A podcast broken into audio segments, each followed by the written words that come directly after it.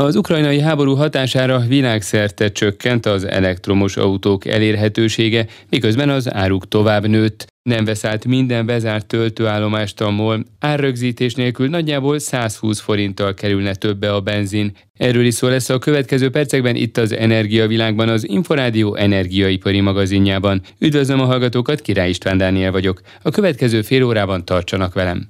Energiavilág. Az energiavilága a világ energiája.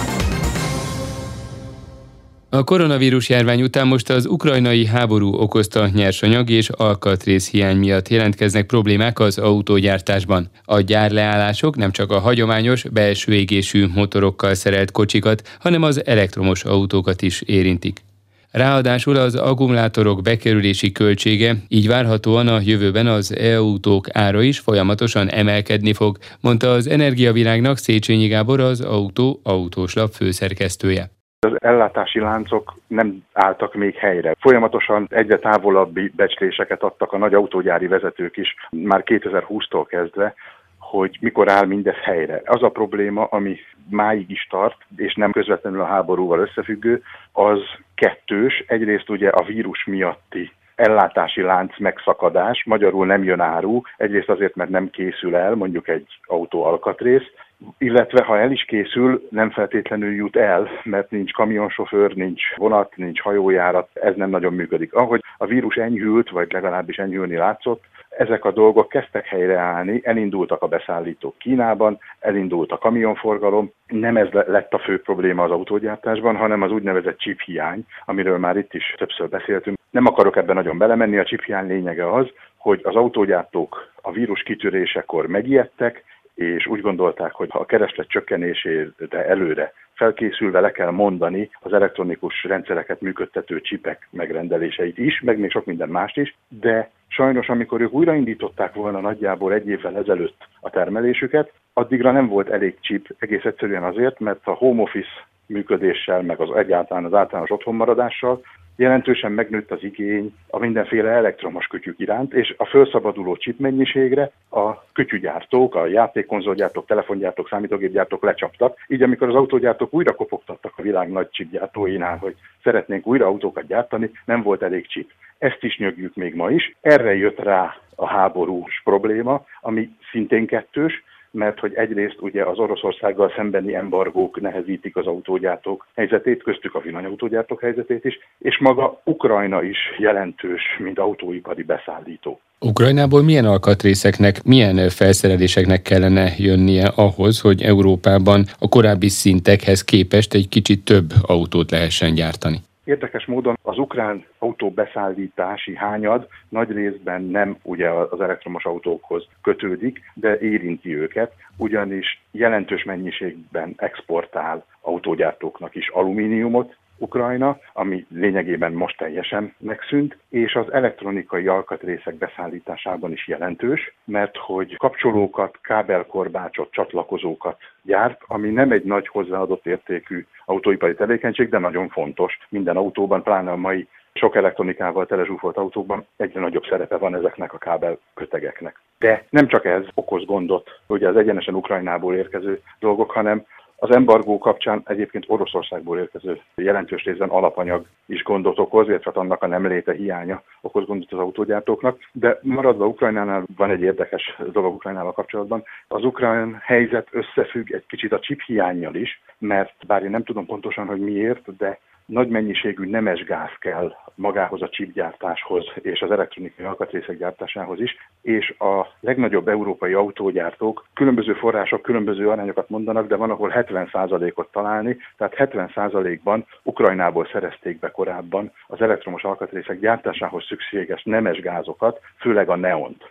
Úgyhogy ezek a dolgok jöttek Ukrajnából, alumínium, nemes gázok, és a csatlakozók és kábel, kötegek, kábelkorbácsok ami Oroszországból jött, és direktben, közvetlenül érinti az elektromos autókat, az a nikkel mert hogy az elektromos autók lítium-ionos akkumulátoraihoz egyébként lítiumot is és egyéb ritka földfémeket is importáltak az akkumulátorgyártók Oroszországból, de legnagyobb arányban nikkelt, és ráadásul érdekes módon nem is azért, mert az oroszok olyan nagy mennyiségben bányásználnak nikkelt, körülbelül a az autógyártók által felhasznált nikkelnek a 10%-a származik orosz forrásból, de az oroszországi cégek hatalmas szerepet töltenek be az európai nikkel kereskedelemben, ami viszont jelentősebben, sokkal jelentősebb mértékben érinti magát az akkumulátorgyártást, tehát így az elektromos autókat, de van egy áttételes hatása is, mert hogy ötvöző anyag is a nikkel, tehát az acélgyártásra is hat az orosz nikkel kereskedelem, és nem annyira a nikkel gyártás problémája. Hogy árakat is mondjak, a londoni nemesfém tőzsdén föl is kellett függeszteni talán már kétszer is márciusban a nikkel kereskedelmét, mert hogy a januári 15 ezer euró per tonna körüli árról már a 100 ezeret nyoldosta az ár, amikor a londoni tőzsde vezetősége úgy döntött, hogy meg kell szüntetni a kereskedelmet. De azóta újra árulnak nikelt a tőzsdén, én úgy tudom. Hogy ez mit jelent az elektromos autók árában, arra is találtam becsléseket. Most egy átlagos kompakt villanyautó akkumulátorában nagyjából 2000 dollárnyi vagy eurónyi nikkel található, annyit használnak fel az akkumulátorgyártók, és ez február környékén ugyanezzel a mennyiséggel még valahol alulról súrolta az 1000 dollárt vagy eurót. A hagyományos, illetve hát az elektromos autók gyártási teljesítménye hogyan csökkent? Mit mondanak a gyártók, a nagy autógyárak? Mire lehet számítani a következő hetekben, hónapokban? Hát most úgy látszik, hogy a nagy autógyártók jelentős részben leállították a termeléseket, érdekes módon, illetve hát nem annyira érdekes módon, nem csak az oroszországi gyáraikban, hanem az emlegetett okokból az európai gyárakban is. Amennyire körbenéztem, és kiderül, ebben a helyzetben még nem nagyon tud senki sem biztosat mondani, de abban nagyjából egybehangzóak a vélemények, autógyári vélemények, hogy ezek a leállások átmenetiek, mert hogy ezek a alapanyagok, illetve ezek a beszállítói alkatrészek azért más forrásból pótolhatók, Nikkelt is lehet beszerezni, például az Egyesült Államokban is vannak nikkelbányák, Kanadában nem olyan régen indult egy vállalkozás Grönlandon, ami éppen nikkelt bányászik. Itt csak az a kérdés, hogy milyen áron. Tehát az autógyári vezetők abban nagyjából egyetértenek, hogy a mostani üzembezárások, európai üzembezárások átmenetiek, igazából nem bezárások, hanem leállások, meg fogják találni, vagy már meg is találták az alternatív alapanyagforrásokat, de ennek lesz ára ami azt jelenti, hogy tovább drágulnak az amúgy sem olcsó autók, ráadásul az elektromos autók éppen az akkumulátor drágasága miatt önmagukban is drágák, tehát itt további növekedésre, áremelkedésre lehet számítani, de még ehhez az kell, hogy megoldódjon az emlegetett chip hiány problémája, amivel még mindig küzdünk illetve valószínűleg a várakozási idő is kitolódik. Most is itt lehet hallani Budapesten, hogyha valaki új autót szeretne, és nem a szalomban már rendelkezésre álló új autók közül választana, akkor egyes esetekben 10-18 hónapot kell várni a leszállításra, ami korábban elképzelhetetlen volt. Bizony ez így van, és úgy néz ki, hogy már a szalonautók, tehát a legyártott és nem egyedi megrendelésre, hanem úgynevezett raktárra készülő autók mennyisége is csökkenőben van. Tehát én azt tudom tanácsolni, hogy akinek egy kicsit különböző autót ajánlanak elfogadható áron, ahhoz képest, amire ő egyébként vágyik, akkor inkább menjen bele a most átvehető, vagy néhány héten belül átvehető autóba, mint hogy ragaszkodjon egy, egy felszereltséghez, egy bőrüléshez, vagy egy napfénytetőhöz, mert ezek a várakozási idők, ha nem is fognak hosszabbodni az emlegetett alternatív megoldásoknak köszönhetően, de úgy néz ki, hogy legalább még egy másfél évig szinte biztosan velünk maradnak, és közben folyamatosan emelkednek az árak. Nem tudom, hogy a márkák meddig tudnak árgaranciát vállalni a megrendelésekre. A kereslet az elektromos autók iránt változott-e a mostani helyzetnek köszönhetően, illetve az elmúlt másfél-két évben? Mert ugye a koronavírus járvány is egy másfajta problémát mutatott, jelentett, és a háború is, de vajon ez a villanyautók forgalmára, eladására hatást gyakorolt-e? Úgy néz ki, hogy igen, bár a bázis elég kicsi, elég alacsony számokról indult el az európai elektromos autópiac növekedése, de hát ugye Európa kinyilvánította, hogy az erőltetett és nagyon határozott villamosításban, elektromos autósításban hisz, tehát minden afelé mutat, hogy záros határidőn belül, tehát néhány évtizeden belül Európa teljesen álljon át az elektromos autózásra, amit azért nem olyan könnyű megoldani. Személyautóknál egyszerűbb nyilvánvalóan, ugyanakkor a teherszállításban jelentős problémát okoz, mert ugye ekkora akkumulátor, ilyen teljesítményű motorok, magyarul a kamionok dízelmotorjai egyelőre nehezen kiválthatók. De a személyautó lendület, azt én úgy látom, hogy Európában változatlan és töretlen, tehát az elhatározás egyelőre nem nagyon ingott meg. Ha ez a háború elhúzódik, akkor lehet, hogy egy kicsit visszafordul újra belső égésű irányba a piac, de most a növekedés irányába hat, ha a számaim nem csalnak, akkor nagyjából 10% felé közelítünk a tisztán elektromos hajtásokban az európai új autópiacon, ami még természetesen a 100%-tól messze van. Magyarországon ez a szám egy kicsit alacsonyabb, de a tendencia határozott, és úgy látom, hogy az elmúlt másfél évben megerősödött, Egyelőre a háborús események sem nagyon torpantották meg, de ha maradnak a magas árak, azok eltántoríthatják a vevőket, és amit sok autógyári vezető is emleget, könnyen a gazdagok játékszerévé válhat az elektromos autó, és ha megfizethető is lesz az elektromos autó, mert szerzünk alternatív nemes fémeket, és megoldódik a hiány, akkor is ott van még egy nagy probléma, az pedig a töltőhálózat problémája, mert hogy hiába a nagy törekvés és elhatározottság az elektromos autók irányába, ha az egyszerű átlagember nem tudja megfelelően tölteni az autóját, és akkor még nem is beszéltünk a töltési idők hosszúságáról, mert hogy még megtankolunk egy autót 3-5 perc alatt, addig a leggyorsabb gyors töltéssel is negyed órába tart egy elektromos autó teljes, vagy mondjuk 80%-os feltöltése. Széchenyi Gábort az Autó autós lap főszerkesztőjét hallották. Energiavilág. Az energiavilága a világ energiája. Nyolc benzinkút működtetésére kérte fel a Molta kormány, de a társaság a helyzetelemzést követően úgy döntött, az érintett térségekben biztosította az üzemanyagellátás, így nem veszi át ezen kutak üzemeltetését. A döntésről a szakminisztériumot is tájékoztatták, mondta az Inforádiónak a MOL Magyarország kiskereskedelmi vezetője. Orosz Andrást Sipos Ildikó kérdezte. Nyolc töltőállomás esetében kaptunk kijelölést, Hozzá kell tenni, hogy itt a kijelölés a jogszabály szerint kötelessége a Technológiai Minisztériumnak. Mi azzal a felelősséggel, hogy ezeknél a töltőállomásoknál és ezeknek a környezetében biztosítsuk az ellátásbiztonságot, mindegyik esetben megvizsgáltuk, hogy a MOL, illetve más töltőállomások, amelyek nyitva vannak és üzemelnek, mennyire képesek kielégíteni az ott élők, az ottani vállalkozóknak az üzemanyag igényeit. Ezekben az esetekben 20 kilométeres körön belül több MOL töltő töltőállomás, illetve más versenytárs töltőállomás is üzemel, így jelen pillanatban ez az ellátásbiztonság megoldott, de természetesen folyamatosan vizsgáljuk, hogy ez fennáll-e a szükséges időszak alatt, és hogyha szükséges ezeken a környékeken, illetve hogyha más kijelölés érkezik, akkor az ezeken a lokációkon természetesen készen állunk bármikor idéglenes jelleggel a jogszabályok adta kereteken belül átvenni és üzemeltetni töltőállomásokat. Ez azt jelenti tehát, hogy folyamatosan vizsgálják ezt a szituációt, és mondjuk ennek az említett nyolc kútnak az esetében is, hogy ha az ellátás biztonság azt követeli, hogy átvegyék ezeket a kutakat, akkor átveszik? Természetesen ezt folyamatosan nézzük, és hogyha szükséges, az ellátás biztonság ezt szükségesé teszi, akkor működtetni fogjuk ezeket a kutakat, átvesszük és biztosítjuk a működésüket.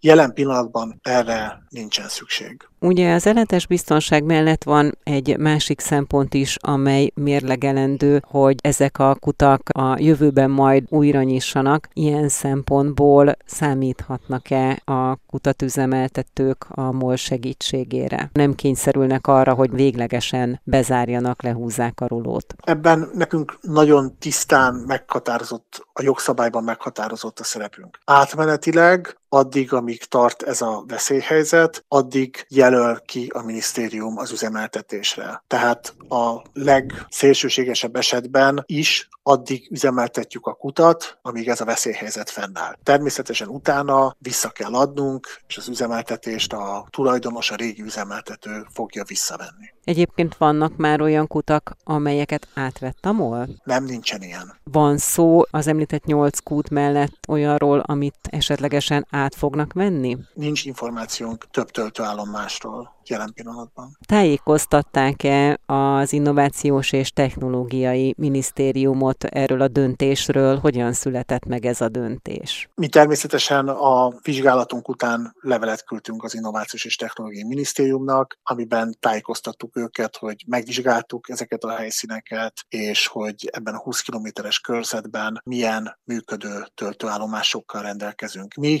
illetve a versenytársaink, és hogy ez alapján úgy látjuk, hogy az ellátás biztonság az folyamatosan fennáll és biztosított. Hol vannak egyébként ezek a kutak, tehát van-e esetleg jellemző lokáció? Nem tudok ilyen jellemző lokációt mondani. Orosz Andrást, a MOL Magyarország kiskereskedelmi vezetőjét hallották. Energiavilág. Az Inforádió energiaipari magazinja az olaj, a gáz és a villamos energiaipar aktualitásaival. Egyre több benzinkúton jelent problémát az üzemeltetés. Erről beszélt az Inforádiónak a holtankoljak.hu ügyvezetője. Bújdos Eszter számításai szerint nagyjából 120 forinttal lenne magasabb a benzin literenkénti ára, ha a kormány nem döntött volna a 480 forintos hatósági árról. A szakportál üzemeltetője először a nehézségi gondokkal küzdködő benzinkutak számáról beszélt. Százas nagyságrendet mondanék, de nagyon nehéz pontos számot mondani, hiszen napról napra, óráról órára változik a helyzet a benzinkutak szempontjából. Ők napi szinten küzdenek jelenleg azzal, hogy üzemanyaghoz jussanak a megfelelő időbe, és megpróbálják elkerülni azt, hogy üzemszünetet kelljen hirdetniük, mondjuk amiatt, hogy lefogy náluk az üzemanyag, vagy nem tudnak tovább tevékenykedni, mert most már arra is látunk példát, hogyha egy benzinkút 48 óránál tovább nem tud üzemanyagot értékesíteni, akkor az ITM, a minisztérium kijelöl egy üzemeltetőt, Múlt héten kapta meg az első benzinkut azt a határozatot, ami erre az úgymond átvételre vonatkozik. Néhány kútról beszélünk jelen esetben még, és ilyen átvételre mostanáig nem került sor. Hát a szakma várja a fejleményeket. Mi a legnagyobb baj? Az, hogy nincsen megfelelő utánpótlás sok helyen, vagy az, hogy a rögzített ár miatt gyakorlatilag nagyon kicsi árréssel, vagy tulajdonképpen veszteségesen tudnak működni a kutak? Hát a nagykereskedői úgymond háttérbe vonulás az az, ami továbbra is hatással van az eseményekre, hiszen a, azok a nagykereskedők, akik importból oldották meg a kutak ellátását, ők a forgalom 30%-át, a magyarországi teljes forgalom 30%-át értékesítették, és ők most úgymond nagyon korlátozott mennyiségben biztosítanak üzemanyagot a benzinkutaknak, hiszen mai árakat nézve ezek a nagykereskedők literenkénti nagyjából 100 forintos veszteséggel tudnak csak üzemanyagot értékesíteni, teljesíteni, úgyhogy érthető módon erre nem feltétlenül van anyagi keret, úgyhogy ennek a kiesése miatt küzd nagyon sok benzinkút ellátási problémákkal, és mivel így a piac is átrendeződött, tehát ezekről a kutakról máshova mentek át a vevők felhasználók, azoknak a kutaknak az ellátását meg logisztikában nehéz megoldani, tehát olyan tartályautós és sofőrszámmal, hogy ott folyamatos és biztosított legyen az üzemanyagellátás. Országszerte, illetve országos szinten mennyire jellemző az eladási korlátozás? Ugye korábban a MOL és a Shell jelentette be, hogy 100 liter fölött nem értékesít üzemanyagot. Mennyire jellemző ez a kisebb kutaknál? Azt mondhatjuk, hogy Magyarországon szinte nincs most olyan benzinkút, ahol ne lenne bármilyen korlátozás, legyen az akár literben meghatározott vagy összeghez kötött korlátozás.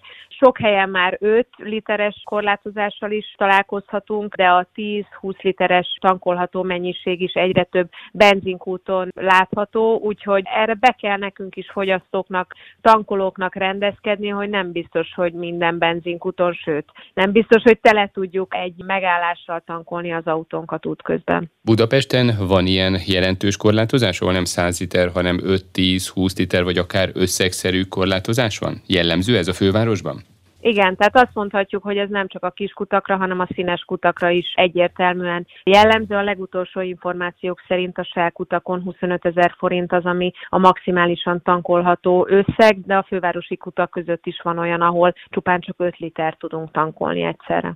Hogy változott az üzemanyagturizmus? Lehetett arról híreket hallani, hogy az első időben a kötött ár bevezetése után nagyon sokan jöttek Magyarországra tankolni, teherautóval, kamionnal is. Most viszont állítólag vannak, akik a környező országokba járnak tankolni. Van ilyen, ez valóban egy létező jelenség?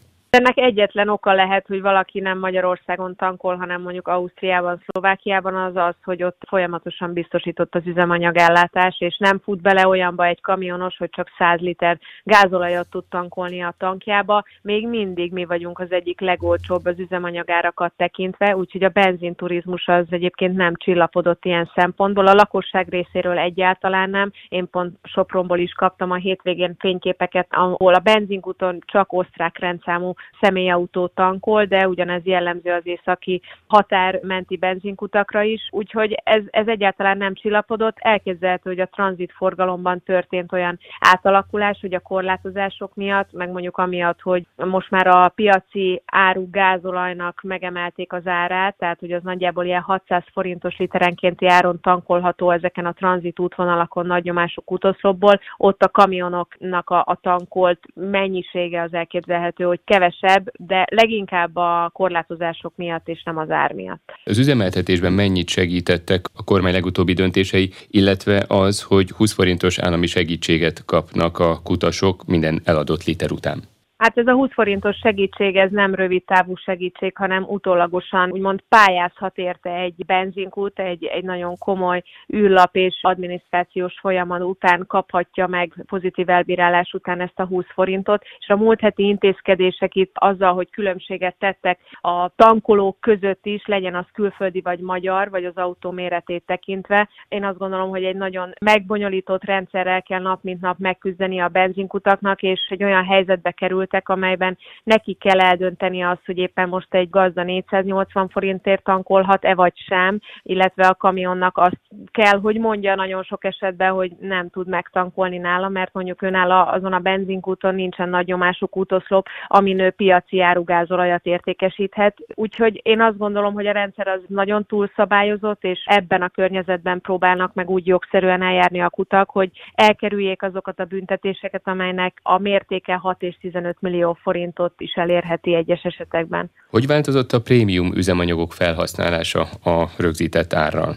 A prémium üzemanyagok nem hatósági áron kerülnek értékesítésre, azoknak a jelentős olajár és üzemanyagáremelkedést követően az ára meg is növekedett, tehát itt már 700 forint közeli prémium gázolajárat és benzinárat láthatunk a benzinkutakon, úgyhogy én azt gondolom, hogy ennek biztos, hogy némileg kereslet csökkentő hatása lesz, hiszen ez egy jelentős áremelést jelent, ami akár 200 forintos literenkénti áreltérést is mutat a hatósági árakkal szemben. És egyébként, hogyha nem lennének hatósági árak, az üzemanyag, a sima dízel, illetve benzin mennyibe kerülne most 480 forint helyett? 600 forint körüli árról beszélhetünk, a benzin esetében mint átlagár mindenképpen, de a gázolaj átlagára 641 forint lenne, hogyha nem lenne az ársapka jelenleg.